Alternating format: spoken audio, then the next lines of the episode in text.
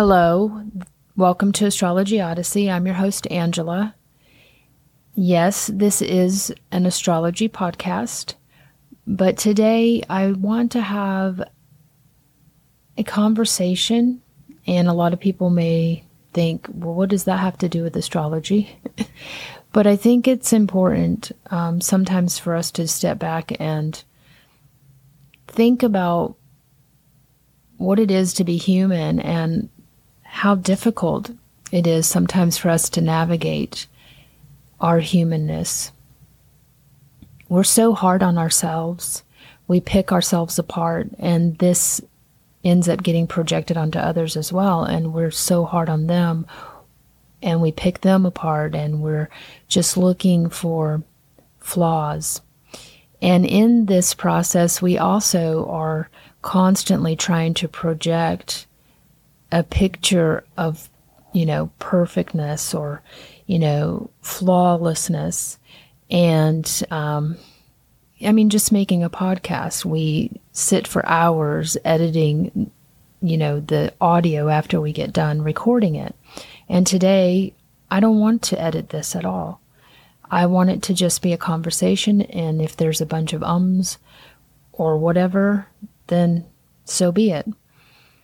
Because I want to talk about this these concepts of persona and shadow and all of these things that we hear about and maybe we don't really understand how they're showing up for us or what do we really have the capacity to change or evolve and um, how do these things affect those around us? All of these kinds of topics. You know, I can start with a personal story. 2023 was a really difficult year for me. It opened up with a breakup, and I navigated the year with a broken heart. And it was really tough. And in that process, I learned a lot about myself and about the other person and relationships and, you know, what we believe, what we tell ourselves, the stories that we tell ourselves. I learned a lot about pain and heartbreak and being vulnerable and not hiding these things all are tied to the archetypes. When we talk about archetypes in astrology, we're talking about these patterns of human behavior that we then have consolidated into these characters that represent those aspects of who we are as humans that are represented within our consciousness. So, it is all related to astrology, psychology, philosophy. We can relate these topics all back to those those things. Um, so this idea of the archetypes, typically when we talk about the archetypes, like Aries, for example, the first zodiac sign, and we talk about the ruler of Aries, Mars, in the first house, which is the natural home of Aries we talk about this archetype uh, as something that's static.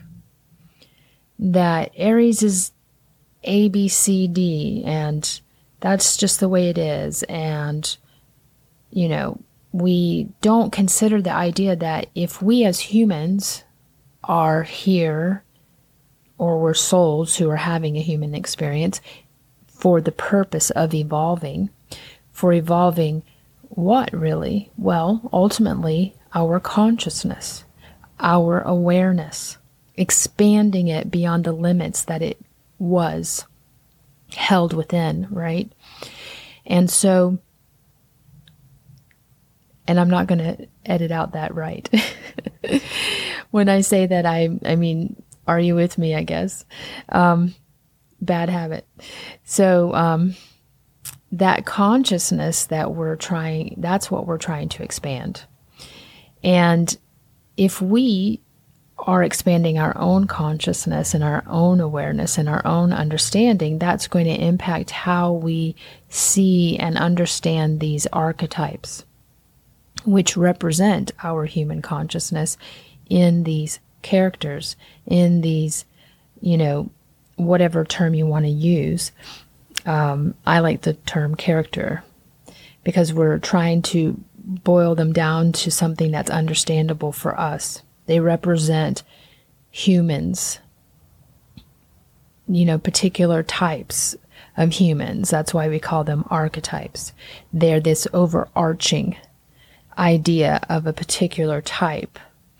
And the truth is, if we're evolving, then they are evolving as well.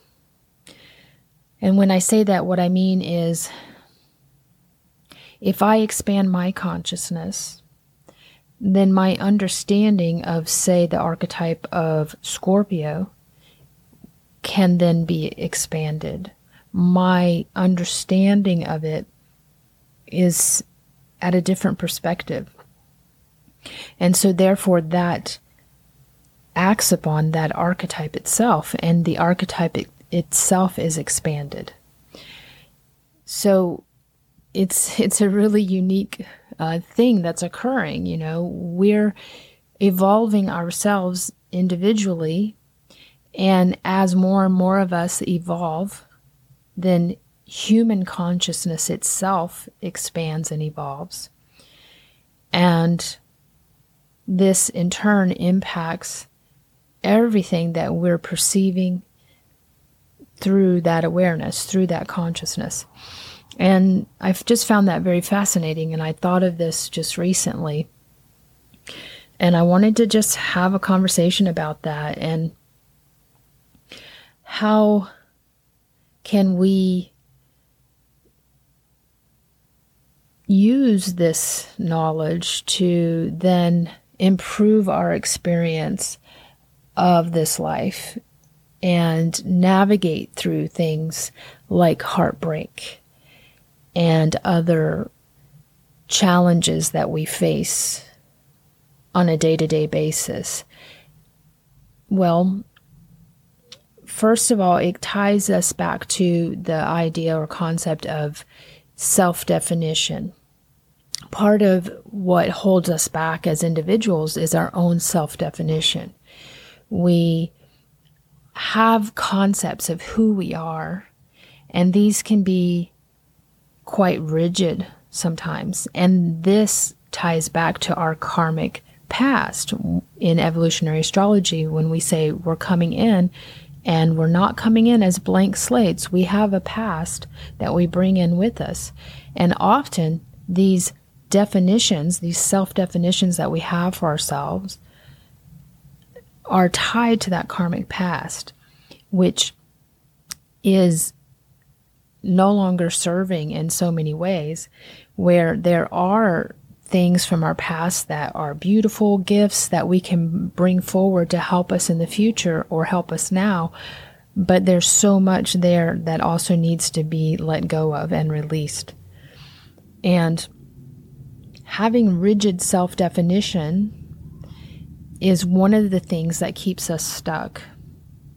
And so we experience these things like heartbreak, loss, um, being challenged by people on a day to day basis to force us back within ourselves to look at the the way that we're defining ourselves and see how it is tied to past beliefs and past behavior patterns that no longer serve. And then we're challenged to evolve those and change them. And that's where the evolutionary astrology comes in. It allows us to gain a deeper understanding of the archetypes at play within our natal chart, which all of them are, but obviously some are emphasized over others for each individual. So, for example, as I had stated in previous discussions about Pluto representing the soul and where Pluto is located says this is where your soul has been doing work for many lifetimes, then as that archetype that Pluto represents, so for example, we used, uh, I think, second house Pluto as an example before. This is Taurus. So your soul's been in Taurus. So that means that a lot of those self definitions or aspects of the self definition within you as a person with the Pluto second house are tied to that Taurus archetype. Then understanding that Taurus archetype at a deeper level, understanding the light and dark, the shadow aspects at a deeper level helps you to shed light on what you're doing. How is this impacting you on a day to day basis? But first and foremost, you have to be willing to be honest with yourself. You have to be willing to look at yourself and say, yeah, these things are not working for me. I can see a pattern here of how I'm relating to others. And now I want to understand why am I relating to others in that way? Well, if we're talking about a Pluto second house person, evolutionary astrology is saying that you as a soul have been concerned with survival, literal survival. And there may be a tendency to get stuck in survival mode.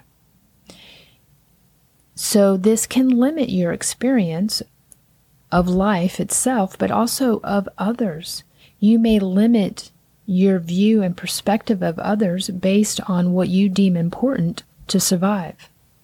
And this is tied to so many things. This is tied to that karmic baggage that you came in with. It's tied to the early childhood experiences and how you were conditioned as a child to believe what was important for survival. Or for some of us, what you had to do in order to survive that environment.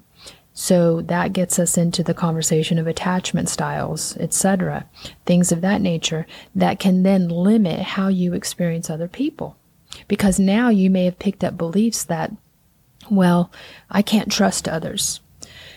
Um, I can't trust myself, etc. Because when I was a child and I tried to navigate my life at home and I showed emotions, I was put down for that. I was literally shut down.